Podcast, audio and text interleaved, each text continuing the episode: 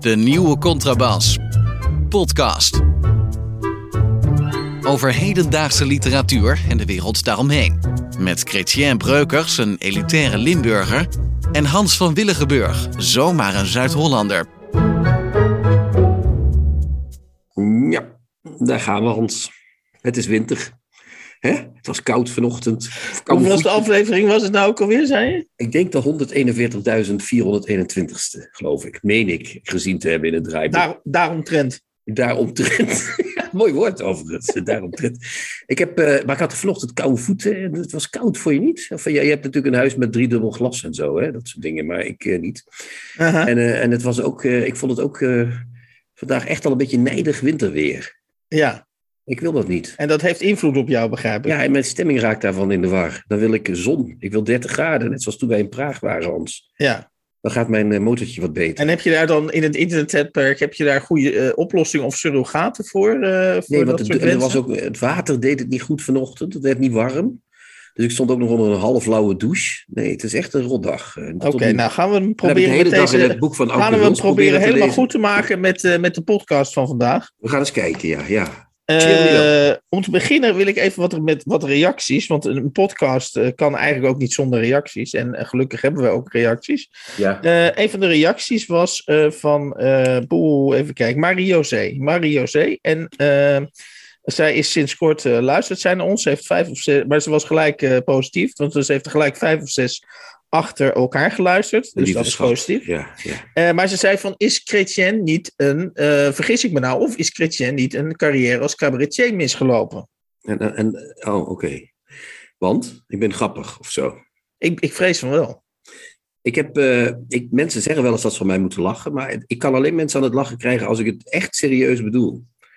Dus ik, mensen lachen dan en dan denk ik, ja, sorry, maar ik snap niet waarom jullie lachen. Het is echt, het is mijn bittere ernst. Dus ik zou misschien wel een soort dominee-achtige cabaretier kunnen zijn, maar dan, moest ik dan, moet, dan zou ik gaan denken, hoe moet ik grappig zijn?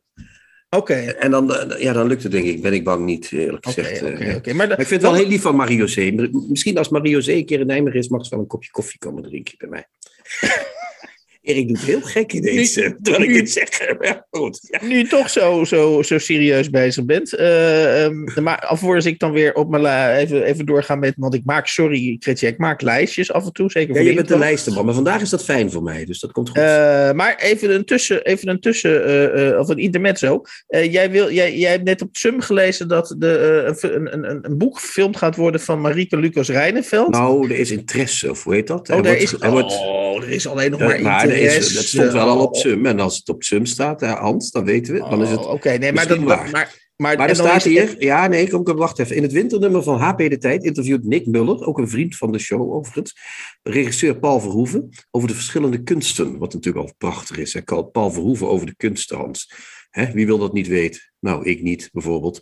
Maar hij zegt daar dan, eh, eh, hij citeert, eh eh, het Sum die citeert Muller over Verhoeven, via, Verhoeven via Muller. Jezus. Ik ben ook net begonnen in Mijn Lieve Gunsteling van Marieke Lucas Rijneveld. Een producent tipte me dat dat misschien iets voor me was. Haar stijl doet me een beetje denken aan Celine. En dan, mijn lieve gunsteling gaat over een 49-jarige veearts die een verhouding krijgt met een 14-jarig meisje. Filmisch is dat best lastig. Hoe moet je dat doen op de set? Je kunt geen intieme scènes opnemen met iemand van 14. Ik moet daar nog eens goed over nadenken. Het is weer helemaal Paul Verhoeven. Dat irrit- Daarom heb ik het ingebracht als onderwerp. Paul Verhoeven maakt altijd films waarin de verkrachting functioneel is. Hè? Dat is een van zijn eh, eh, key, eh, hoe noem je dat? Unique, Unique selling point. points. Ja, dat is altijd.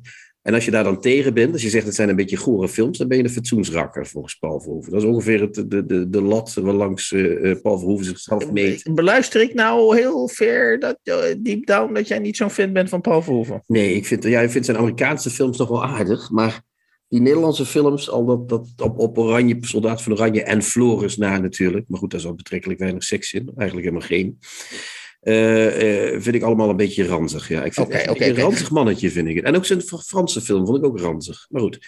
Dus ik hoop niet dat het doorgaat. Dat wilde ik maar zeggen. Oké, maar ik wilde eventjes, want dat wilde ik nog even weten. Hoe, hoe groot acht jij de kans dat Paul Verhoeven zich eh, om even uh, misschien toch een klein woordgrap. Nee, laat ik dat maar niet doen. Ja, zeg uh, maar zich, eens even. Ja? Om zich te vergrijpen aan uh, Marieke Lucas Rijneveld. Hoe groot is die kans? Nou, die, als hij zijn vieze, dorre klauw naar iets uitsteekt, is die kans aanwezig. Dus ik hoop dat het niet gebeurt. Ik zou tegen Marieke Lucas willen zeggen: run. nu het nog kan. Run, baby, run. Run, baby, run. Ja. Ja, en dan had ik nog een reactie van een luisteraar. en die zei. Ik heb op jullie advies heb ik nog eens teruggekeken naar Brommer op Zee. Oh, ja. En uh, jullie zijn nog te mild. Het is, als je er naar kijkt, het is nog erger gewoon. Uh. Ja, ik heb niet meer gekeken. Jij nog? Heb jij zondag nog je plicht nee, gedaan? ik heb, het ook niet meer, ik heb het ook niet meer gekeken. Maar zij heeft dezelfde uitzending gekeken volgens mij als wij. Namelijk met die Riene Spruit onder andere. En, oh, dat was toch nog wel aardig. Toch of niet? Ja, maar goed. Uh, maar zij vond ons dus nog te mild dus voor, deze, voor dit programma. Ze zei, het is zo gekunsteld, het is zo gemaakt. En het is uh, uh, zeker, maar dat hebben wij ook al geconstateerd, dat Wilfried de Jong niet echt heel veel weet over literatuur. En dat hij maar nee, een beetje meebabbelt. Nee, nee, dat is echt verschrikkelijk. Ja. Chrétien, dan uh, naar Arnon Grunberg, een, een, terugkerend onderwerp in deze podcast. Maar dat is op zich logisch, want Grunberg uh, is toch wel een centrifugale kracht in de Nederlandse literatuur. En ooit zal zeggen. hij een vriend van de show zijn, denk ik ook. Denk je ja, nog even, nog even. Nou, ook hij zal vriend van de show zijn, hoop ik. Ja. Um, ja, wat mij opviel, hij uh, uh, heeft onlangs een optreden gedaan. Uh, niet dat ik, omdat ik zelf podcasts maak, veel naar podcasts luister. maar ik vind het wel leuk gewoon om podcasts te luisteren. En Grunberg zat afgelopen week zat hij in de podcast Europa draait door. En dat is een podcast over de laatste ontwikkeling in Europa. En dat, uh, daar mocht hij zijn, zijn uh, voorliefde, of zijn liefde uh, uit naar Angela Merkel. Op zich is het al lang bekend dat Gunberg een groot fan van Angela Merkel is. Ja. maar wat me dus wel echt opviel, was dat hij niet alleen dus heel erg van Angela Merkel houdt, maar dat hij Macron, wat een beetje de, de, de concurrerende kracht is in Europa, die vond hij dus ja, die had te veel idealen, zei hij. Ik heb liever een crisismanager als, als uh, Angela Merkel. En toen dacht ik bij mezelf, jeetje, Mina, als, als, als, als schrijvers al toch een traditioneel een beroepsgroep waarvan je zou zeggen, die, die proberen een soort vernieuwing in de maatschappij of in de samenleving te brengen. Als die al op de rem drukken en zeggen, doe mij, uh, dat zei hij niet letterlijk, maar dat zei hij bijna, doe mij nog maar tien jaar crisismanagement met Merkel. Toen dacht ik bij mezelf, ja, de rol van schrijvers is toch in de, in de samenleving wel duchtig, mede onder invloed dus van Grunberg, veranderd. Ja, ja, Gunberg mag af en toe graag uh, teruggrijpen op uh, de jaren dertig. Als, als hij ons wil gispen. Dat, uh, dat de rechtse partijen die lijken op de rechtse partijen van voor de oorlog. Marokkanen mm. zijn de nieuwe Joden. Maar ondertussen is hij dus als een soort D66-schrijver beweegt hij zich over, het, over meerdere continenten in zijn geval. Of hij is net zo'n soort schrijver eigenlijk als Ilja Pfeiffer, die ook zich met enige zwieren door hotels beweegt. En uh, terwijl ze dus uh, zichzelf uh, af en toe voorzien van het predicaat gisper van de samenleving, zijn ze ondertussen natuurlijk heel erg gebaat bij de status quo. Het zijn echt D66-auteurs met een. met die, die baat hebben bij de, de status quo. Dus ik begrijp wel dat die, dat die Merkel dat die daar wel een beetje voor gaat. Voor, hè? Dat zijn toch de Illuminati samen die. die dit was een grapje hoor, daar geloof ik niet in. Maar dit, zijn een soort, dit is een soort. Uh, dit, is de ene hand was de andere. Uh, ja. En, en, uh, en als ze dat doen, dan is de situatie goed. En dan kunnen ze vanuit hun ivoren torens en vanuit hun hotelsuites kunnen ze ons gispen. Of kunnen ja. ze tegen Polen zeggen: nee, jullie mogen helemaal niet anti-homo zijn, want wij zijn ook niet anti-homo. Wij ja. zijn heel goed. Wij zijn echt fantastisch. En dan gaan we weer naar het hotel. En als jullie niet luisteren, krijgen jullie geen geld meer. Nou, dat vind ik echt een. Uh, voor schrijven. Waar zijn de schrijvers gebleven die meevochten? Chef Last ging in de Spaanse burgeroorlog vechten, Hans. Ja. Uh, Jacques Gansen die had ruzie met de nazi's in de 1934 op straat in, in, in uh, Berlijn. De, dat waren schrijvers, nou ja, waren minder goede schrijvers misschien. Maar dat, dat waren tenminste kerels. Waren dat, uh, ja. En, en waar, waar, zijn ze gebleven? Met, al die watjes met hun, uh, met hun D66-opvattingen en hun uh, neoliberale gekut. Ja, nee. ja. Weg met al die schrijvers, Hans. Ja, en dan was er dus nog, een, nog wat mij betreft wat helemaal de deur dicht deed. Want ik, ik ben, wij, zijn hier in unisono, trekken wij in, dit, in deze kwestie op. Wij Was zijn dat links, hij, eh, dat hij dus. Macron, eh, waarvan ik dan af en toe denk, nou ja, die, die verheft af en toe nog zijn stem. Die doet af en toe nog een poging ergens een grens te trekken. Eh, dan, die, was dan trouwens? volgens, die was dan volgens Grunberg, eh, en, en laten we eerlijk zijn, hè, Frankrijk blijft toch een beetje de bakermat van de verbeeldingskracht. Eh, eh, Macron werd dus gegist door Grunberg in die podcast als ja, te veel idealen. Toen dacht ik, eh, en, en, en die die dan niet kon waarmaken. Ik dacht, waar is de tijd gebleven dat schrijvers hoog durven inzetten en dat je dan na afloop misschien dan moet constateren dat je het niet helemaal gehaald hebt. Maar waar, wat heb ik aan een schrijver die al van tevoren zegt, nou, doe maar, doe maar geen idealen, want ja, dat, dat leidt toch maar nergens. Nee. Dat- Maar hoe kun, je nou zeggen dat, hoe kun je nou zeggen dat Macron veel idealen heeft? Ja. Wat wil, Macron, wat wil die nou eigenlijk? Ja, zijn eigen burgers in elkaar slaan als ze een geel hesje aantrekken. Maar dat kun je toch moeilijk een ideaal noemen, of niet? Of, of, of dat soort dingen. Nee, nee, dat is echt... Ai, ai, ai. Arno Gunberg die krijgt de president nog een keer die die verdient, hoor. Als het zo door. Nou ja, laten we maar zeggen dat hij beter, een heel stuk beter schrijft dan dat hij eh, eh, Ja, gelukkig wel. Ja, dan dat hij naar eh, de, de wereldpolitiek inschat. Dan wilde ik nog iets anders aan mee in de week leggen. Ik moest heel erg lachen. Er was een vriend van mij. eh, ik had laatst met de uitgeverij. Gelukkig nog net voor de lockdown had ik een boekpresentatie. Gelukkig heeft dat boek eh, is inmiddels onderweg naar de tweede en misschien zelfs naar een derde druk. Dus eh, Nou, eindelijk mag ik een klein er succesje. maar in. Eind- eind- Eindelijk mag ik een klein succesje vieren als uitgever. Ik heb er heel lang voor moeten bikkelen. Daar moet ik ook eerlijk over zijn. Ja, laten we Maar niet alles in één keer opmaken, Hans. Denk erom, hè? Niet het, hele, niet het hele geld in één keer opmaken. Hè? Nee, En toen zei een vriend van mij, die, eh, die niet zo vaak bij boekpresentaties komt, die kwam naar me toe en die zei: Ik vind het altijd zo leuk, zegt hij, die sfeer op boekpresentaties. Want, eh, en, en, toen, en toen, toen vroeg ik natuurlijk: Ja, maar waarom, wat spreek je er dan aan? Nou ja, toen moest hij eigenlijk bekennen dat eh, boekpresentatie, dat het eigenlijk een hele slimme manier was om. Eh, ja, dat zei hij niet letterlijk, maar dat bedoelde hij wel. Dat, dat er dus geen domme mensen op boekpresentaties komen. En dat je dus dan altijd eh, ja, zo open het gesprek kan aangaan op boekpresentaties. En dan vond hij dus met andere woorden, hij zei: kunnen we niet vaker, kun je niet vaker boekpresentaties doen? Ik vind dat leuk om daar. Nou, en toen, li- lijkt me te gek om en toen dacht ik, ik moet boekpresentaties te dus doen aan zonder Chrétien boeken. vragen: wat, wat vind jij? Want wij, wij, ik bedoel, ik denk dat jij voorop loopt in aantallen boekpresentaties, maar wat vind jij over het algemeen van de sfeer op boekpresentaties? Nou ja, ik, ik, ik, dat, dat- dat, wisselt heel sterk natuurlijk. Maar ik zei het net al een beetje, ik, ik onderbrak je bijna. Maar dat, dat lukte me niet, want je bent vandaag nog wel op, op stoom, Hans, mag ik wel zeggen. Ehm, die eh, die eh, ideaal lijkt mij, ik, ik, ik vind boekpresentaties die zijn soms heel leuk en soms niet. En het is altijd leuk om mensen te zien die je een tijdje niet gezien hebt. Maar wat het met allerleukst lijkt, is boekpresentaties zonder boeken. Dat we gewoon bij elkaar komen, gewoon consequent, drie keer per week, waar dan ook. En dat we dan geen boek eh, uitgeven, maar gewoon een boek. Het een boek? Welk boek? Ja, weet ik niet. Maakt niet uit.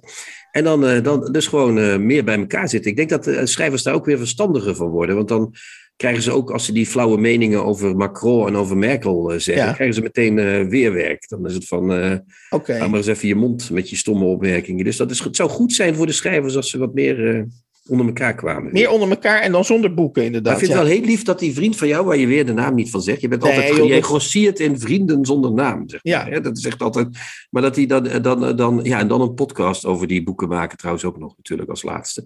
Die niet, die niet bestaande boeken, de, le- de, lege, de grote lege podcast. Maar die, die, eh, die vriend van jou, die, eh, dat die, dat die, ik vind het heel lief dat hij het heeft over het open gesprek. Dat vind ik echt heel schattig, vind ik dat. Ja. Dat schrijvers een open gesprek zouden kunnen Ja, voeren. dat zie je laten uitpraten, niet het- altijd het. Ja, maar het is, een het is een outcry. Zo van in de gewone maatschappij laten we elkaar niet meer uitpraten. Of ze hebben sociale media het overgenomen. En op een boekpresentatie eh, ja, kun je nog eh, rustig je standpunt uiteenzetten. Voor some decent entertainment, zoals Sam de Eagle bij de Muppets of eh, altijd zei. Ja, ja, ja. Nou ja. ja, ja, ja. Maar, maar wat ik nog niet vertelde, is dat ik dacht van nou, dat is nou precies wat jij eh, leuk vindt aan boekpresentaties. Dat is nou precies wat ik erop tegen heb. Want ik begin na tien minuten op een boekpresentatie, of nou anders na een half uur, al naar gelang de sfeer op de boekpresentatie, begin ik actief te verlangen naar domme mensen. Dat ik denk, ja, Oké. nu heb ik, nu heb ik dus weer het commentaar nodig van een dom iemand. Anders dan komen we niet verder. Dan, dan, dan komen we straks om, ten onder in het, eh, eh, gaan we straks ten onder aan het begrip. Om een voorbeeld te noemen, en dat is dan geen boekpresentatie, maar om een voorbeeld te geven van hoe dat uit de hand kan lopen, dat onderlinge begrip. Eh, ik ben ooit uit nieuwsgierigheid bij een bijeenkomst geweest over het basisinkomen. En dan komen dus al vanuit alle hoeken en gaten eh, komen dus mensen die voor het basisinkomen zijn. En dan eh, ben je het na vijf minuten is iedereen het eens dat, eh, dat het basisinkomen het beste universele controversiële idee is dat er ooit heeft bestaan. En dan denk ik bij mezelf... Loop, Hallo Hans, hallo Hans, hallo. Hoi, hoi. Waar gaat Loop- dit over? loop, één, loop, één, loop, loop één paar meter naar buiten en iedereen... eh het basisidee van basisinkomen valt, eh, zeg maar... En dan ben ik eh, degene uit- die ratelt. uiteen. hè? Maar goed. En dus ja. met andere woorden, de, de, de, de, wel, de, Hallo Hans, weldenkende, hoi, hoi, hoi. We zijn er ook Ja. nog. de weldenkende mensen worden het juist veel te snel eens, joh. Ja. Ik word gek. Ik weet niet waar je het over hebt, man. Ik, Oké. een soort, ik zie een soort... En, en, maar dan... Hoe, ik, ik vind het juist leuk om met verstandige mensen te praten. Dat is toch Ja. fijn? Maar jij vindt het leuk om met domme mensen over het basisinkomen te praten, dus... Nee, Oh nee, die, mensen niet, vinden zich. Nee, het punt is nou juist dat die mensen zichzelf. Die vinden zichzelf super verstandig, die mensen die voor het basisinkomen zijn. Oké, ja, ik ben het even kwijt, Hans. Maar ik, dat ligt ongetwijfeld aan mij vandaag. Want dat- die douche was te lauw, dat zei ik al. Het was te koud. Maar ik snap er geen zak van. Ja, en dan had ik eh, nog een eh, aparte belevenis eh, recent, 2,5 weken geleden, bij WNL. Ik weet niet of, je die, of je die lettercombinatie iets Nee, ik weet het, ik, op zondag als ik vroeg wakker ben, dan komt er WNL op televisie. Met Ja, Rick dat- Nieman. Zoiets. Oh ja, WNL op zondag is dat. Nou is ja, een soort programma voor mensen die nog niet, die wel wakker zijn, nog niet kunnen nadenken. Dat hebben ze dan, ja.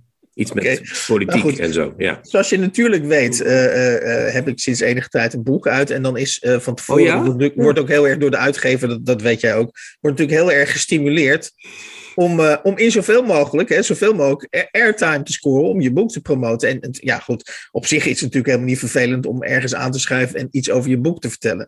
Dus elke kans die je, eh, die je krijgt, die grijp je aan. En ik werd dus door WNL, wat natuurlijk best wel, eh, Radio 1 heeft natuurlijk best wel een fors aantal luisteraars. Dus er is eigenlijk raar genoeg geen haar op je hoofd die er dan aan denkt om nee te zeggen. Dus je gaat, dus je gaat er dan ook eh, braaf naartoe. Sterker nog, je bent hartstikke blij. Je zegt welk programma ging je dan heen, als ik vragen mag? Sorry? Welk programma ging je heen dan? Ja, WNL Opiniemakers heet dat. Ah, eh, oké.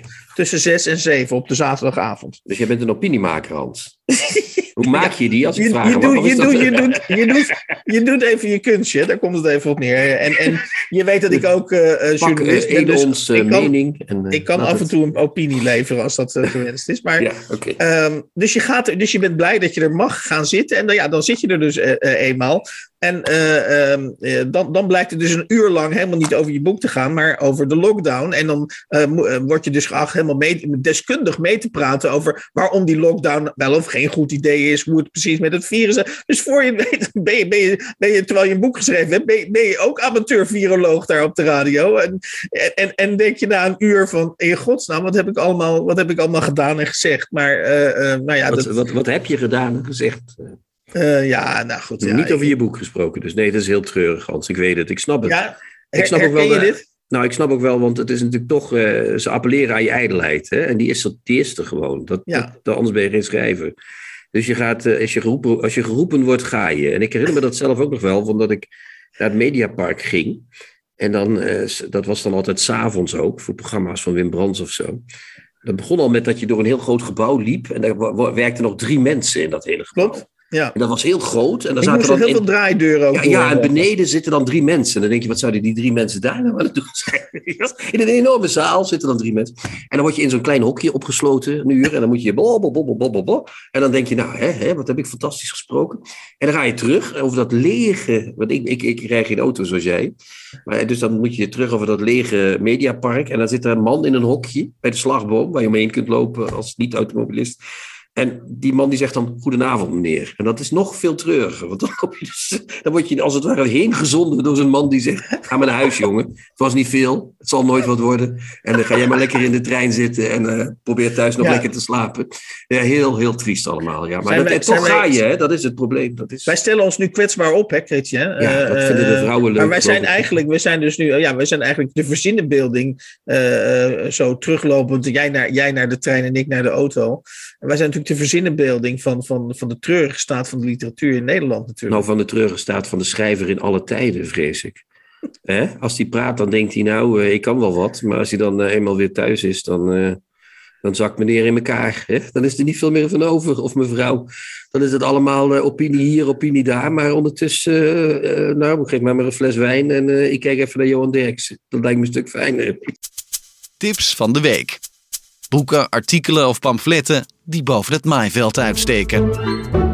We gaan bespreken uh, uh, niet twee, maar één boek. Omdat we vonden dat we de afgelopen weken, zoals Chrétien al gememoreerd heeft, elkaar redelijk ja, gemarteld hebben met hele dikke boeken die, die dan weer Chrétien niet bevielen en dan weer mij niet bevielen. Dus we dachten van, we gaan onze marteling een beetje terugschroeven.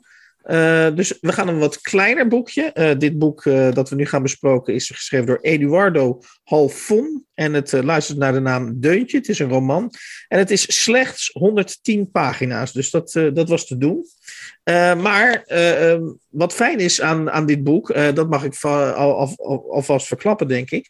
Is dat het 110 geladen pagina's zijn. En dat je je werkelijk nergens verveelt. Dat, is, dat zeg je goed, Hans. Het zijn 110 pagina's, maar ik heb er veel meer plezier aan beleefd als aan die 600, uh, eh, nou die, die had ik ook niet uitgelezen, maar dan een Eggers, uh, zeg maar. Ja. Dus uh, dat is, het is een boek wat, wat, wat als een, het heet Deuntje, maar het, is, het zit als een keiharde rocksong in elkaar, toch? Vind je niet? Ja, nou kijk, om, om de mensen, want dat, dat is natuurlijk om de luisteraars even een indruk te geven van waar dit boek over gaat. Um, uh, het gaat, en dat is misschien, uh, daar moet je even doorheen bijten. Het gaat namelijk over uh, een schrijver. En meestal is het voor mij een teken dat ik dat boek niet interessant vind. want dan denk ik, oh jee, een boek over een schrijver. niet origineel. dat heb ik vaker gelezen. Maar ja. ik, kan, ik, kan, ik kan echt verzekeren dat het feit dat de hoofdpersoon een schrijver is, daar moet je in dit geval even niks van aantrekken. Um, want het leuke is dat hij eh, aan het begin van het boek, uh, uh, de schrijver, um, heeft een hele, dat kan ik gerust zeggen, een hele internationale achtergrond, waar hij in het eerste gedeelte van het boek ook verslag van doet. Hij heeft roots, hij heeft in Frankrijk gewoond, hij heeft, hij is in voor, hij heeft voorouders in Libanon, maar zelf groeit hij op in Guatemala, en uh, ergens er, uh, onderweg in het boek studeert hij ook nog op een belangrijke universiteit in Amerika. De, welke universiteit is me even ontschoten. Maar, maar het, is dus een, het is dus waarlijk, denk ik, Chrétien, een, een, een cosmopolitische roman. Dat kan je wel zeggen. Maar het is anders dan we het hadden het over. We hadden het over het cosmopolitisme van Gunberg. Ja. dat, dat toch meer een beetje gaat over: kan ik wel lekker genoeg door Europa reizen? Kunnen we zeggen dat bij Halfon uh, uh, het cosmopolitisme hem meer zit in zijn, uh, in zijn relativerende en toch tegelijkertijd heel diepgravend beschrijven van zijn eigen identiteit. En dat doet hij terwijl hij, in het begin van het boek zegt hij dat hij op weg gaat naar een soort schrijversfestival in Tokio. Ja. Dat begint het mee.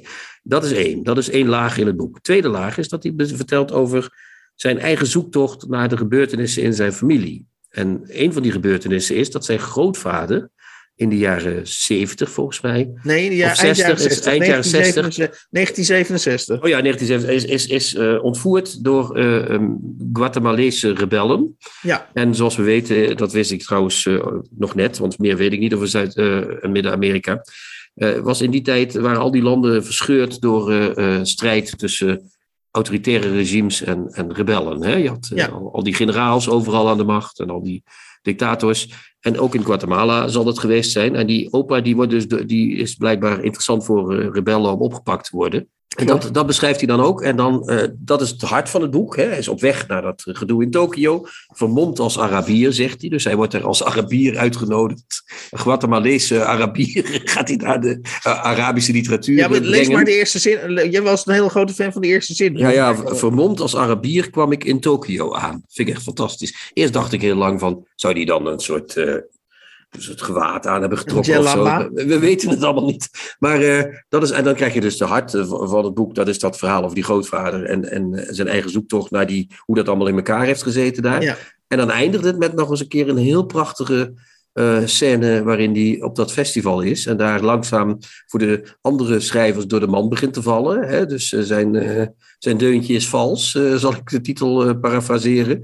Uh, maar ondertussen krijgt hij ook wel een oogje op een eh, hele mooie Tokio's uh, mevrouw die daar als tolk optreedt en als begeleidster. En hij probeert daar een klein beetje de, de, de Midden-Amerikaanse loverboy uit te hangen. Maar dat mislukt, dat is ook niet echt. Dat lukt ook niet helemaal. Ja, de reden waarom die raamvertelling werkt volgens mij, want dat is volgens mij een aspect van het boek wat, wat heel belangrijk is, is dat de, het is dus een raamvertelling. Dus het begint in het schrijverscongres en het eindigt op het schrijverscongres. En daartussen zit dus die hele geschiedenis van zijn, de ontvoering van zijn eh, grootvader in Guatemala. En wat hij volgens mij uh, heel mooi laat zien, is dat um, het invloedrijkste gedeelte van je leven, namelijk het feit dat zijn grootvader vermoord, of sorry, ontvoerd is, um, dat, um, dat heeft dus heel veel invloed, of dat bepaalt eigenlijk wie je bent. Maar dat is op zo'n schrijverscongres, en volgens mij zit daar dus een hele dikke lading ironie, is, ironie in, is dat hij daar natuurlijk als schrijver wordt uitgenodigd, maar dat hij daar eigenlijk dat hij er eigenlijk niks zinnigs te melden heeft uh, hij, op het schrijverscongres. Hij is geen Arabier. Hij is een nee, hij is, midden, hij is zelfs helemaal geen Arabier, klopt. nee, nee, dus hij zit daar eigenlijk een beetje als een soort, uh, soort fraud. Maar Sterker nog, de, de, mensen die, die bij op, de, op, de, op het congres zijn uitgenodigd, die zijn er uitgenodigd omdat ze Libanees zijn. En hij blijkt inderdaad helemaal geen Libanees te zijn. Ze hebben dat waarschijnlijk verkeerd gegoogeld daar in Tokio. dacht, nou, ooit Libanese voorouders, dus die zal wel iets van Libanon weten. Maar die man die heeft geen idee waar het over gaat. Ja, dus en, die, en, ik weet niet, uh, ik, denk, ik denk in deze even aan Gerard Reven op weg naar het einde, wat natuurlijk ook voor een groot gedeelte op een, op een schrijverscongres uh, speelt. Ook niet ongeestig, by the way. Ik, ik, laat ik het zo zeggen. Ik, ik vind het. Uh, als je tegen mij zou zeggen. Uh, ondanks dat ik het hart van het boek fascinerend vind, dat die hele geschiedenis van die ontvoering van zijn grootvader, is het boek voor mij al bijna geslaagd door de twee uiteinden van het boek. Dus de twee, uh, de, de, de, de begin- en de eindscène op het schrijverscongres, die zijn zo ironisch en zo grappig uh, van opzet, dat ja, dat, het, het, het, werkt als een tierenlier, die combinatie. Ja, maar dan ben ik het, dan ben ik, ik ben het toch niet helemaal met je eens, want ik mm -hmm. denk dat die, die, die, ik ben het wel met je eens dat die twee stukken heel mooi en heel grappig zijn en dat hij dat heel goed vertelt. Um, maar als, als hij een heel boek zo had gedaan, dan was het flauw geworden. Ja. Dat middenstuk is nodig om de zaak uh, in balans te trekken. Ja. Daarmee geeft hij ook aan dat die ironie niet gratis is, maar dat dat niet is van ik maak me eens even lustig over zo'n nee. uh, zo'n festival. Maar dat zit ook in mij iets wat mij doet afvragen: waarom ben ik in hemelsnaam in dit. wat, wat zit ik hier in Tokio te doen eigenlijk? Zeker. En, en wat hij dat ook doet, en dat is, dat is, dat is een, een beetje moeilijk uit te leggen, maar de manier waarop hij schrijft is ook fantastisch. Hij gaat steeds onderzoeken hoe dat met die grootvader is gegaan. Daarvoor spreekt hij met mensen af. Daardoor vraag, hij vraagt aan mensen van alles. Hoe ging dat toen? Wat was dit? Wat was dat? En dat, dat wisselt hij heel mooi af met die gebeurtenissen van die grootvader zelf. Of met die dingen in Tokio. Hij is een meester in het mont. Hè, 110 bladzijden die drie verhalen allemaal inprutsen. Dat is al heel wat. Maar dat monteert hij ook nog meesterlijk door steeds van het ene uh, van de ene scène naar de andere te pennen. En dat doet hij zo meesterlijk dat je nergens het gevoel hebt van: oh, wacht even, wat, wat ben ik nu ineens? Hij doet dat. Dat kunnen heel weinig schrijvers heel goed. Hij kan echt schrijven als. Hij neemt je mee. Zo van: kijk, dan zitten we nu eens weer in Tokio. Dan gaan we daar weer heen. En dan gaan we weer naar Guatemala. En Mhm. niks aan de hand. Weet je, wel. je hebt nooit het idee van: ik word hier in de, in de, in de maling genomen. Of. Uh, er staat onder, dat is ook weer een deuntje. Dat zij weet het deuntje zuiver te houden. Dat, uh, En op het gevaar of dat dit misschien een open deur is, maar dat moet er maar eventjes, is dat wat, wat, wat Eduardo Halfons voor mij althans met, met dit prachtige boek aantoont, is dat je als schrijver gewoon hele scherpe keuzes moet maken. De, hier ga ik over vertellen en hier ga ik niet over vertellen. En wat me steeds meer begint op te vallen, uh, zeker nu ik uh, door de podcasts ja, toch wel een hoog leestempo word gedwongen en ook ja, gedwongen wordt om kritisch te kijken, is dat je, dat je dus ziet dat, ja, dat er een heleboel schrijvers zijn die eigenlijk leeglopen met bestaande kennis die ze hebben en die ze dan eigenlijk met het verhaal, met een verhaaltje als, als excuus, uh, ja, leeg, letterlijk bijna leeglopen in zo'n, in zo'n boek. Dus de Eggers variant, zeg maar. Ja, ja dat, zou je, dat zou je een beetje dan van Eggers uh, kunnen zeggen, hoewel ik dus vind, maar dat, dat blijf ik nou ja, nee, dat gaat even los van de kwaliteit, maar die, ja. die haalt heel veel overhoop. Hè? Die, die, die, ja, die, en, en we, we hadden eerder natuurlijk die vertaler Martin de Haan, Ramkoers, dat was, een, was eigenlijk best een heel erg leuk boek om te lezen, maar ook eigenlijk een boek waarvan je denkt, nou, die schrijver loopt één keer in zijn leven leeg met alle kennis die hij over Frankrijk heeft. En hierna komt nooit meer een boek. Hierna gaat hij gewoon zijn hele leven weer vertalen. Ik zag op Twitter dat hij een contract voor een tweede boek heeft geschreven. Oh, okay, dus nou, we, we, we, kunnen in de herkansing uh, ja, ja, over ja, een jaar of zo. Maar goed, wat je dus bij Halfons ziet, is dat hij hele scherpe keuzes maakt. Uh, en, en, en, en, en, en dan, als je dus hele scherpe keuzes maakt, dan hoef je dus ook geen boek van 300 pagina's te schrijven. Dan schrijf je dus een, een, een maximaal geladen uh, boek van 110 pagina's. Ja, en, en ik denk, daar wordt iedereen vrolijk van. Ik word er vrolijk van. Uh, ik hoop dat hij er zelf ook vrolijk van wordt. Het enige wat ik kan bedenken is dat uitgevers er misschien niet zo vrolijk van worden. En dat die al heel gauw iets hebben van, kan het niet wat dikker? Maar goed, daar moeten we dus weerstand aan bieden. Ja, maar dit, ja, dat is waar. Daar moeten we sowieso weerstand aan bieden. Want uh, dikke boeken hebben hun recht. Maar wat jij zegt, wat, wat ik heel mooi vind, is uh, wat je zegt over die geladenheid. Uh, goede literatuur hè, we, we, we, um, is geladen. Dat is gewoon zo. Je kunt een boek niet. geklets in een boek, hè, dus als iemand leegloopt, zoals je net zei. Ja. Daar heb je, dat is geen literatuur. Dan, heb je, dan kun je net zo goed de krant lezen. Of, of weet ik veel. Sorry, dat is, je bent journalist, dus dat is niet eerbiedig. Maar uh, dan kun je net zo goed. Uh, voel me niet aangesproken. Dan kun, je, dan kun je net zo goed iets anders lezen, laat ik het zo zeggen. Maar uh, goede literatuur moet, moet een, een, spanning op de taal staan ook. Hè? Er is ja. niet, je leest niet omdat je denkt, nou, ik, ik babbel maar wat voort. Je wil in dat verhaal meegenomen worden. Je wil in die wereld worden ja. getrokken. Je wil dat iemand jou iets uitlegt wat je nog niet wist. En dat moet op een zo mooi mogelijke manier gebeuren. En Halfond doet het allemaal. Ik, uh, dit is mijn kennismaking met hem, moet ik zeggen. Ik zag dat er al twee boeken vertaald zijn uh, van hem, bij de Wereldbibliotheek verschenen. Maar ja, uh, ik ben heel benieuwd wat dat voor schrijver is. Het is wel iemand die mij. En het is, net als Gunberg noemde jij, we hadden het over Gunberg in de, in de inleiding, dat, die, dat cosmopolitisme. Um, ja, die, die, dit, is een echte cosmopoliet, maar dan op een onnadrukkelijke manier. Die, die, die, niet, uh, die zichzelf ook on, uh, relativeert daarin, zeg maar. Zeker, ja. zeker, zeker. Hij, hij, uh, het einde, dat, waar ik niks over zal zeggen, want dat is een beetje flauw. maar het einde is heel, heel, heel ja, ironisch over de overdraagbaarheid überhaupt van verhalen, van je eigen geschiedenis, van herinneringen. En uh, ja, in een boek waar die notabene zelf uh, heel veel herinneringen ophaalt, of, of, of zijn familiegeschiedenis probeert te reconstrueren, is het natuurlijk prachtig als aan het einde blijkt ja, hoe, vergeefs, hoe vergeefs dat eigenlijk is. Want hij suggereert, uh, en dan geef ik een klein beetje van het einde weg, hij suggereert op zijn minst dat hij aan het eind, als hij helemaal wel over zijn grootvader gaat vertellen op dat congres. Ja, met een, trouwens een hele mooie zin. Maar die, die, ja, ik, geef, ja, ja. ik geef niks weg als ik dat voorlees. Als ik die voorlees. En dan gaat hij dus, op een gegeven moment neemt hij het woord op dat congres. Hij krijgt het niet, maar hij neemt het. En dan zegt hij van, de dichteres uit Beirut maakte drukke gebaren en schreeuwde iets in het Arabisch. Wellicht een van haar gedichten. Toen ik het woord nam zonder het te hebben gevraagd. En zelfs zonder om de microfoon te hebben verzocht. Ik ja. vind vooral dat tussenzinnig, dat maakt hem sterk.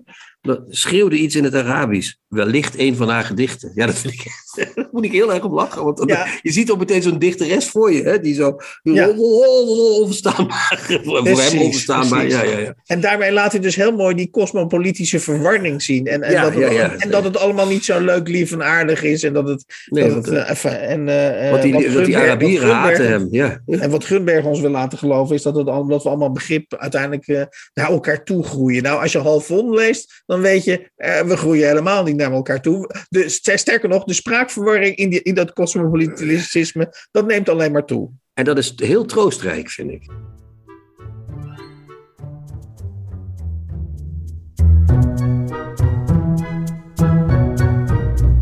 De nieuwe Contrabas. Podcast. Welkom Rob van Essen voor onze zesde afdaling in het oeuvre van eh, Simon Vestdijk. We hebben vandaag de Koperen Tuin. Ik zou willen zeggen dat dat een Vestdijk in absolute topvorm is. Ja, hartverscheurend vond ik het. Hartverscheurend, dat is het woord wat, het, wat ik... En ook, eh, niet alleen hartverscheurend, eh, maar, maar ook in een stijl waar je, waar je echt van achterover slaat, eh, toch? Opgeschreven op een manier dat je denkt, hoe heeft hij het voor elkaar gekregen? In, let wel, twee maanden ook nog. Augustus, Ja. september 1949. Ja, een Ja. boek van eh, bijna 300 pagina's. Ja, ja, ja, oké. En eh, ik, ik, ik, ik wilde beginnen. We gaan eh, zo meteen het verhaal opdiepen. Of eh, het verhaal in. Maar ik wil toch het- begin voorlezen. Om of, even over die literaire stijl van Vestdijk iets te zeggen. Mag dat? Natuurlijk. Eh, het eerste wat ik mij van W herinner, waar even na mijn vijfde verjaardag mijn vader tot rechter was benoemd, is de warme voorzomermiddag. Toen de bal van mijn broer over de ijzeren krullen van het balkonhek vloog, de verlaten huiskamer in. Op de grond, vlakbij het balkon, had ik in een sprookjesboek zitten lezen. Hoe verwonderlijk, ja zelfs sprookjesachtig waren de sprongen waarmee de bal de kamer doorkruiste. wanneer men dacht dat hij tot rust zou komen en in een bepaalde richting verder rollen, tot op dat geheimzinnige punt waar een bal helemaal is uitgerold, bereikte hij opnieuw aanzienlijke hoogte. Ik weet nog hoe hij vlak naast de waterkaraf op de tafel neerkwam. In de, kara- de karaf bleef ongedeerd, de bal begaf zich naar een boslandschap, la- boslandschap in gouden lijst. Natuurlijk was ik geschrokken, maar het gedrag van de bal, zo schrander en behoedzaam, zo jong en veerkrachtig tevens, stelde mij in zekere mate gerust, alsof een onzichtbare goochelaar met mij en de breekbare dingen wel rekening wilde houden. Ik weet niet precies waarom ik dit zo mooi vind, maar- of nou, ik weet het eigenlijk wel. Het is natuurlijk net alsof het hele verhaal begint daar. Hè? Er wordt een bal binnengegooid. En dan begint het. Dan is, dan is het sprookjesboek eh, gaat dicht en daar komt de werkelijkheid binnen. En dat iemand dat zo mooi kan schrijven, ik vind het echt ja, verbluffend. Ja, dat is meteen ook een tegenstelling in het boek. Het sprookjesboek, dat is dan de, de verteller. Mhm. Die zit in zijn sprook- in zijn eigen sprookjeswereld. Die bal, die komt van buiten. Dat is zijn broer. Die is wat zakelijker dan hij zelf. En dat is eigenlijk de hele tegenstelling die door het boek heen speelt. Ja, De sprookjeswereld, de, de, de wereld van de kunsten en, en de, de wereld muziek met name dan nu. Zeker, Ja. zeker. En de wereld van de wat zakelijker eh, mensen. En, en de verteller, eh, Nol, die zit eigenlijk op het breekpunt. Die wil de, hè, die, die kunstenkant op eigenlijk. Die ziet zichzelf wel als artistiek, maar die haalt dat toch eigenlijk helemaal niet op het eind. Met eh, verschrikkelijke gevolgen eigenlijk. Ja, en verschrikkelijke gevolgen voor de personages die Westdijk ons eh, voortovert ook, toch? Ja, en vooral voor Trix natuurlijk. Het, eh, Ja, de Want wie is Trix erop? Trix is het dochtertje van de dirigent. Als ik Trix het is de even... dochter van de dirigent. Eh, De, Ja. de dirigent Cuperus, die in het dorp, eh, eh, de, stad W, dat is eh, Wilmerdam bij, bij Vestdijk, dat is Leeuwarden eigenlijk altijd eh, in zijn werk. En da- daar is natuurlijk een, een muziekcultuur en Couperus is daar een van de leidende mensen in. Een eh, wat alcoholische dirigent eh, die de mensen Ja. graag wat muziekbeschaving bij wil brengen. En heeft een dochter Trix. En dat is weer typisch zo'n Vestdijkiaans eh, vrouwelijk karakter. Niet heel mooi, maar heel intrigerend. En ook meteen al vanaf het begin, niet, niet helemaal vanaf het begin, maar vanaf. hij, hij zegt ook, eerst zag ik haar niet, maar dan ineens is dat, dat is bij Vesdek altijd zo. Hij ziet haar ineens. Hij weet, hé, hey, wie is zij? Zij is iets ouder dan hem, hè? drie jaar of zo. Vier jaar. Vier jaar. Eh, Als ze En, elkaar eh, moeten, dan zijn ze nog heel jong. Dus dan Ja. is hij nog een jongetje. Dus dan maakt het echt een wereld van verschil. Ja.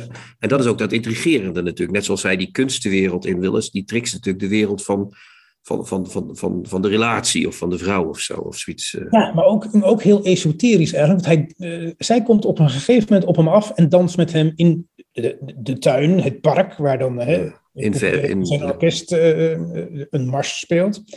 En dat dansje, dat blijft hem eigenlijk zijn hele leven bij. En daardoor blijft hij zijn hele leven verliefd op Trix. Dan komt hij pas Ja. later achter, als hij puber is, dat hij altijd van haar gehouden heeft. Maar dan overvalt het hem alsnog met een hevigheid waar hij eigenlijk eh, niets van teruggeeft. Er is ook geen weg terug meer voor hem, eigenlijk. Mhm.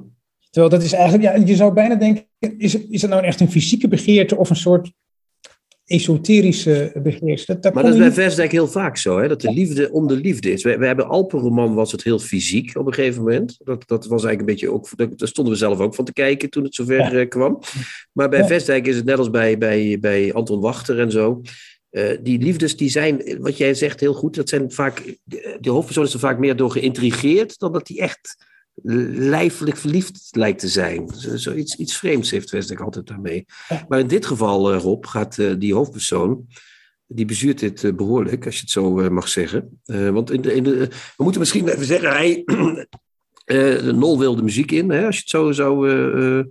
Ja, we horen ook pianoles van Couperus op een ja. gegeven moment. Ook omdat hij geïntegreerd is door die dochter natuurlijk. En Couperus, die, eh, dat is een groot deel van het boek, gaat over de opvoering van de opera Carmen van Bizet. precies, dat wilde ik naartoe. Ja, Ja, dat is echt, dat is echt eh, een satirische eh, blik op het hoe de, hè, in zo'n kleine stad, in zo'n provinciehoofdstad, het culturele, het culturele wordt geleid. hoe zo'n meesterwerk wordt vertaald naar Leeuwardense begrippen, zal ik maar zeggen. Dat, eh, dat is wat je meemaakt. Eerst de dirigent en een paar van buiten aangetrokken zangers die als bij wijze van snabbel even zo'n eh, een partij in Carmen komen zingen en een heleboel mensen uit het, uit het stadje zelf. Dat is natuurlijk echt, bijna wordt het te koddig. Ja, Dat kan Vesdijk ook heel goed overigens, hebben we gemerkt uh, tot nu toe ook. Ja, ja, en dat verbaast me nu ik dus weer aan het lezen ben, hoe koddig het vaak is en hoe prachtig dat dan in evenwicht is met, met, met de ernst van het boek. Hij heeft echt een groot plezier in het satirisch neerzetten van mensen. Ja. Maar zeker in dit boek werkt dat heel goed, omdat dan die diepe liefde die Nol voelt voor Trix echt heel, uh, heel ernstig wordt genomen, ook door de schrijver. En dat is heel, want jij begon over die stijl, maar dat vond ik ook heel mooi in dit boek. Het boek wordt door Nol verteld zelf, maar dan jaren later. Ja. En er zit dus nu al een kleine aanwijzingen in, hè, dat uh, iedereen is volwassen geworden en et cetera, et cetera. Maar hij is wel heel, um, hij is aan de ene kant heel satirisch over het wereldje waar hij in heeft gezeten. Maar aan de andere kant neemt hij ook nog bloedserieus. Dus je komt er niet helemaal achter op welk punt van zijn leven hij dat... Nee, maar het is wel een terugblik, dat kun je wel zeggen. Ook een terugblik, ja. Want hij, hij bekijkt die tuin ook met die gloed van vroeger. Hè? Dat is duidelijk, die koperen tuin, dat, dat koperen... Niet alleen van de muziek, maar ook van, van het licht. Uh, dat ja, is van de herfst ja. op het eind. De, de en het herfst, ja, ja, ja, ja. Het boek eindigt ook in die tuin als uh, hij... Uh, ja, moeten we het einde eigenlijk verklappen? Ja, als je het einde verklapt, dan moeten de mensen nu even twee uh, minuten heel lang la la la la la la la gaan zitten roepen voor, de, voor een uh, laptop of aan een telefoon. Maar het, het is niet, ja nee, het is, wat je zei, het is een hartverscheurend einde. Hè? Ik, ik heb nog wel een vraag. Nu, nu, nu, ik, ik heb het boek zelf dus nog niet gelezen, maar ik, ik ben zo vrij om er toch een vraag over te stellen. Is het nou uh, uh, uh, allemaal beheersing van Vestdijk? Dat hij dus ja. zowel aan de ene kant begrijp ik dat, dat dorpsleven of dat, dat kleine stadsleven satirisch neerzet. En ook de manier waarop ze dus kennelijk Carmen zeg maar, aanvatten. Uh, en tegelijkertijd is er dus sprake van een zeer ernstige liefde, een diepgaande ervaring uh, tussen de twee hoofdpersonen. Uh, is dat allemaal louter beheersing of, is, of zeg je die Vestdijk twijfelt zelf ook tussen satire en, en ernst? Ja, het is moeilijk om in zijn hoofd te kijken, maar hij speelt het wel klaar, of hij nou getwijfeld heeft of niet. En je kan natuurlijk, het evenwicht is nooit perfect natuurlijk. Hè. De, roman, de perfecte roman bestaat niet. Maar het werkt hier als een gek. Um, dat is wel mooi. Ja, het werkt als een gek. Ja, dat zou hij wel leuke compliment hebben gevonden, denk ik. Trouwens. Ja, maar ik bedoel, en het is ook, want hij, hij vraagt ook wel wat van de lezer. Uh, die, het, is een, het is een heel leesbaar boek, maar de voorkennis die weer vereist wordt, is. Uh, bedoel, ja, want je moet weten waar de Carmen over gaat. Precies, hij legt niet uit waar die opera over gaat. Nee. Uh, de, het, het verhaal spiegelt, het verhaal tussen Nol en Trick spiegelt zich een beetje in die opera. Maar er wordt verder niks uitgelegd. Je We moet hebben toch wat weggegeven, want als je weet waar Carmen over gaat, dan loopt het niet goed af. Dat ja, maar dan, ja, toch. Maar ja, misschien moeten, moeten we ook over het weggeven, want je kan eigenlijk niet over het boek spreken. Nee, het, het, verbluffende het, zit in Mijn exemplaar stond op de flaptekst achterop al hoe het afliep. Ja, oké. Okay, ja, dat is, in de Nimmerdralend reeks uh, gaven ze Nimmerdralend de plot weg, zeg maar. Ja. Uit 1981 en toen konden ze nog gewoon uh, vertellen op de achterkant van het boek hoe het afliep, blijkbaar. En ja, dat geeft ook niet, want ik, dit is volgens mij de tweede of de derde keer dat ik lees en ik kreeg er weer vochtige ogen van. Ja. Er, zijn, er zijn maar heel weinig boeken die dat bij ja, mij... vertel het Rob. Ga, kom maar uit de kast. Kom maar uit, ik denk dat dat de titel van deze aflevering wordt. Vochtige ogen. Ik vind dat wel ja. mooi. Hè? Ja. Vochtige ogen, ja, dat, is, dat, is, dat, ja, dat, dat overkomt mij, uh, het overkomt mij ook bij Tonke Dracht, de geheimen van het wilde woud. Dat is ook heel erg. Ja, ja. Later bij de Koperen Tuin. Dat was uit de twee boeken waar ik echt natte ogen van kreeg. En dat is, um, terwijl je weet wat er gaat gebeuren, maar het is... Um, Trix, die, uh, dat meisje, dat raakt natuurlijk een beetje aan lager wal. Uh, en die, die, heeft daar zelf geen vrede meer. En die wordt eigenlijk door alle notabelen van het dorp. Uh, wordt ze min of meer misbruikt, zou je kunnen zeggen. Ja, niet allemaal, maar een aantal. En het, gaat, boek gaat ook heel veel over standsverschillen eigenlijk. Hè? Want je hebt de moeder van Nol en je hebt de liefde van Nol. En dat, die moeder is ook een grote liefde van Nol. Die moeder heeft ook allemaal aanbidders, dezelfde, die komen ook uit de kring van notabelen. Dat is allemaal in het nette eigenlijk. Ja, dat is een beetje koket ook allemaal. Hè? Precies, maar die notabelen, dezelfde kringen, die werpen zich ook op het meisje Trix. En die is van lagere komaf. Dus daar, dat hoeven ze niet hoofds te doen. Dat kan gewoon puur fysiek en lichamelijk. Ja. En Trix is daar het slachtoffer van. En, um, Zij is de Carmen van het stuk. Uh, ja. ja, en Nol is daar in zekere zin ook het slachtoffer van. Omdat hij eigenlijk zijn burgerlijke aard niet helemaal kan verbergen. En jaloers blijkt op alle vroegere minnaars van Trix. En Trix ziet dat en trekt haar consequenties. En nou ja, die laatste hoofdstukken, bedoel, nou ja, goed. Zullen we een heel klein stukje voorlezen? Ja, doe nog maar. Het is, nou, het is geen plot of zo, maar dan zitten ze bij elkaar, hebben een ontmoeting. En dan zegt ze van, uh, zou je vannacht niet hier, zegt hij, zou je vannacht niet hier kunnen blijven? Je kunt in mijn bed slapen. Ik op twee stoelen. We hebben geen andere kamer vrij, zelfs niet op zolder. Ik zoende haar op, haar op het haar, op twee stoelen. Je weet zelf niet wat je zegt, Trix. Je kent mij niet. Maar ik ga niet met je laten we dit uitstellen. Ik bedoel, het is een soort wapen. Je moet me eerst beloven. Waarom? Wat bedoel je met wapen? Mijn jaloezie kreeg weer de overhand, maar dat wist ik niet. Ik dacht alleen maar dat ik alleen maar boos was om haar voorlopige weigering, die ik, als ik erg meegaand was, als een voorlopige toestemming mocht opvatten.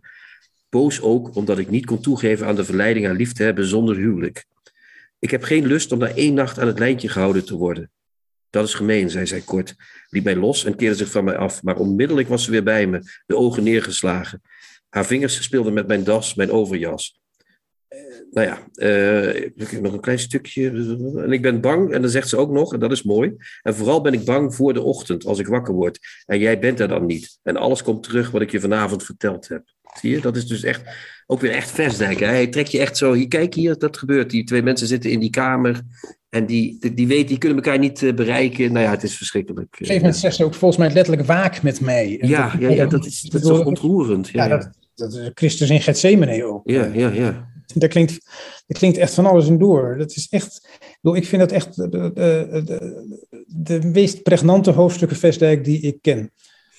En, Ja. dat, en, terwijl er ook, er zit ook veel, wat ik zeg, hè, er zit veel satire in. En ik, ik heb ook een, in mijn aantekeningen staan voortdurend ook smileys over leuke eh, formuleringen. En, en, en zo. Ja. Dus hij, zet zo'n, hij zet dat dorp, dat dorp, ik heb het steeds over een dorp, maar het is natuurlijk een provinciehoofdstad. Je zegt heel goed En weet je wat me ook opviel trouwens, nog even? Die Ja. moeder van, eh van Nol, die deed me heel erg denken aan de, de hoofdpersoon van een Alpenroman. Ja, dat is ook zo'n soort vrouw. Ook Ja. zo'n vrouw, eh, zo'n vrijgesteld met een man die veel verdient. Allebei een hartkwaal ook.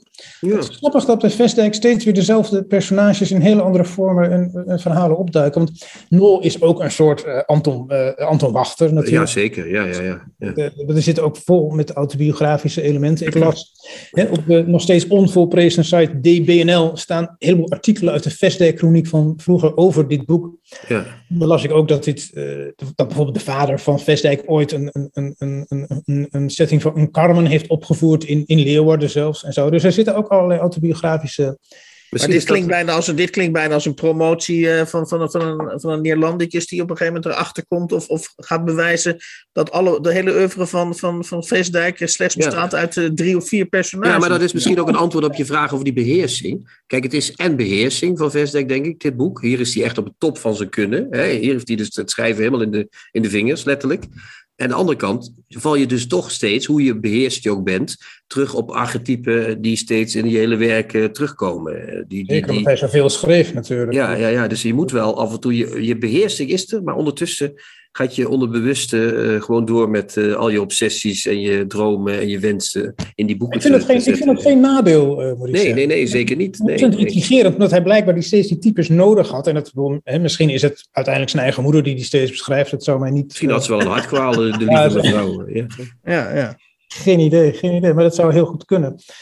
Ehm, het is, het is, Vestdijk zelf vond dit ook zijn beste roman. En dat, ehm, ja, wat jij zegt, toppen van zijn kunnen. Ja, het einde is, eh, want we hebben het, het, hele boek gaat over de Carmen, of een groot deel van het boek gaat over de Carmen van Bizet. Maar het is natuurlijk, het einde is gewoon pure eh, maler. Hè? Dat is gewoon, eh, dat is echt, dat is echt, daar worden echt alle, die, alle trucken uit de doos worden tevoorschijn gehaald. eh, ja, ja, ja, ja, ja. ja, dat is echt, als een boekje zou kunnen wurgen, dan is het dit boek wel. Ja, ja, dit is echt een boek waarvan je denkt, ik snap niet dat mensen het niet lezen als je het uit hebt. Dat is echt zoiets. ja, ja, ja. Maar goed, we kunnen nog wel eh, doen eh, wie de grootste superlatieven heeft. Maar het was, eh, het was geen straf erop, toch? Laten we eerlijk dit, zijn. was, dit was zeker geen straf. Dit was, Nee. Het kan vanaf nu, het slechte nieuws is dat het vanaf nu alleen nog bergafwaarts kan gaan. begrijp ik. Nee, dat denk ik niet. Nee, nee, nee. Nee. Nou, ja, ik bedoel, we, zitten, we blijven wel in het gebergte. Ik bedoel, hè, we zitten de hoogste top, maar we blijven wel. We gaan niet meteen naar het bal, denk ik. Je moet met de fiets, het is, het is, dit is de, met de fiets de mol van Toe op. Maar de volgende keer gaan we gewoon de Piresourde of zo op. En dat is ook hoog. Het is, Ja. eh, Bordewijk zei trouwens in een van die recensies op de DBNL, die jij net noemde al, die site. Mhm. Zei hij ook vanaf nu is het Vestdijk. Net zoals het Rembrandt is. eh, dus het is niet meer Simon Vestdijk. Maar wat zei sorry? En, en Vondel in plaats Ja. van Joop van der Vondel. Ja, ja, ja. Dus die zei ook van het is nu vanaf nu is het Vestdijk. Dit boek maakt hem tot iemand. Zeg maar, ja. ja. Tot Vestdijk. Tot Vestdijk, ja. Moet je horen. Hans leest een favoriete passage voor uit een boek dat hij onlangs gelezen heeft. Nee. Inzichten moest hij hebben. Overtuigingen. om ook daar waar hij nu nog zwak en weerloos was, kracht te hebben. Zoals die gelovigen in de oorlog bijvoorbeeld. Hij had erover gehoord. Zijn vader, zijn ooms, anderen. Of zoals rebellen en vrijheidsstrijders die vochten voor het goede, die volhielden, ook al werden ze vervolgd en bedreigd. Zo'n Fidel Castro bijvoorbeeld. Hij had over hem gelezen. Met een klein groepje aanhangers had hij volgehouden in de bergen van Cuba tegen de schurk Batista, die iedereen in zijn land verdrukte. En kijk nou eens, gewonnen had hij. Iedereen juichte en was enthousiast. Maar ook Nietzsche. Niemand geloofde in hem, maar hij hield moedig stand. En als hij niet gek geworden was, of, of Freud, onzin vond iedereen maar. Dat was pas echte moed en kracht. Volhouden, ook al was iedereen, iedereen tegen je.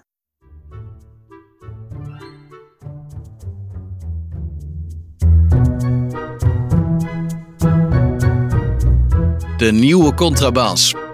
Podcast. Ja. Zeg het Hans, wat hebben we gelezen vandaag? Uh, wat, hebben we, uh, wat, is, wat is de revue gepasseerd? Uh, achtereenvolgens hebben wij gesproken over Deuntje. een roman van Eduardo Halfon, een Guatemalteek. of een Guatemalteekse schrijver. En uh, dat boek is verschenen bij een vriend van de show, namelijk uh, Mark Vleugels, bij uitgeverij Vleugels. En is ook vertaald door een vriend van de show, namelijk, of een vriendin van de show, zo je wilt. Uh, vertaald door Marijke Arijs. En het is verschenen bij uitgeverij Vleugels, dus in 2021. Dan bespraken jij en Rob natuurlijk De Koperen Tuin. Een roman van Simon Vesdijk, die verschenen is in 1950 bij Nijg en Van Ditmar. En las ik een passage voor uit, uh, sommigen hadden dat misschien al herkend, anderen weer niet, uh, uit de roman Op weg naar de harts van Wessel de Gussinklo.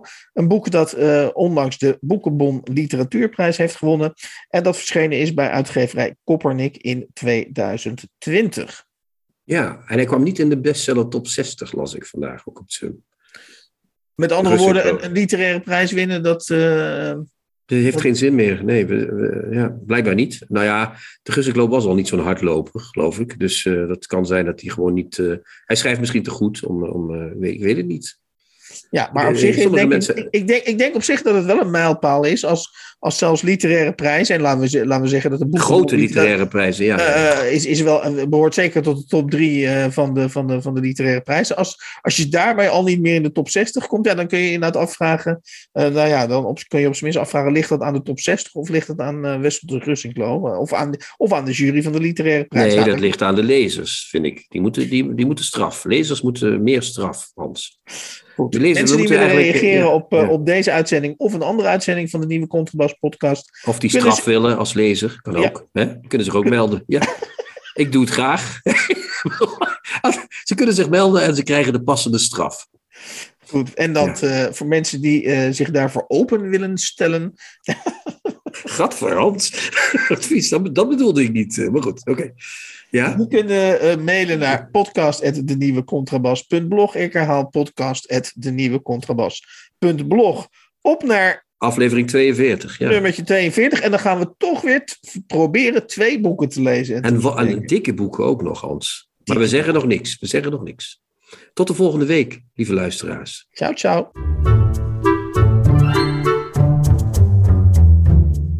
De nieuwe Contrabas podcast wordt gemaakt door Chrétien Breukers, Hans van Willigenburg en Erik Lindenburg.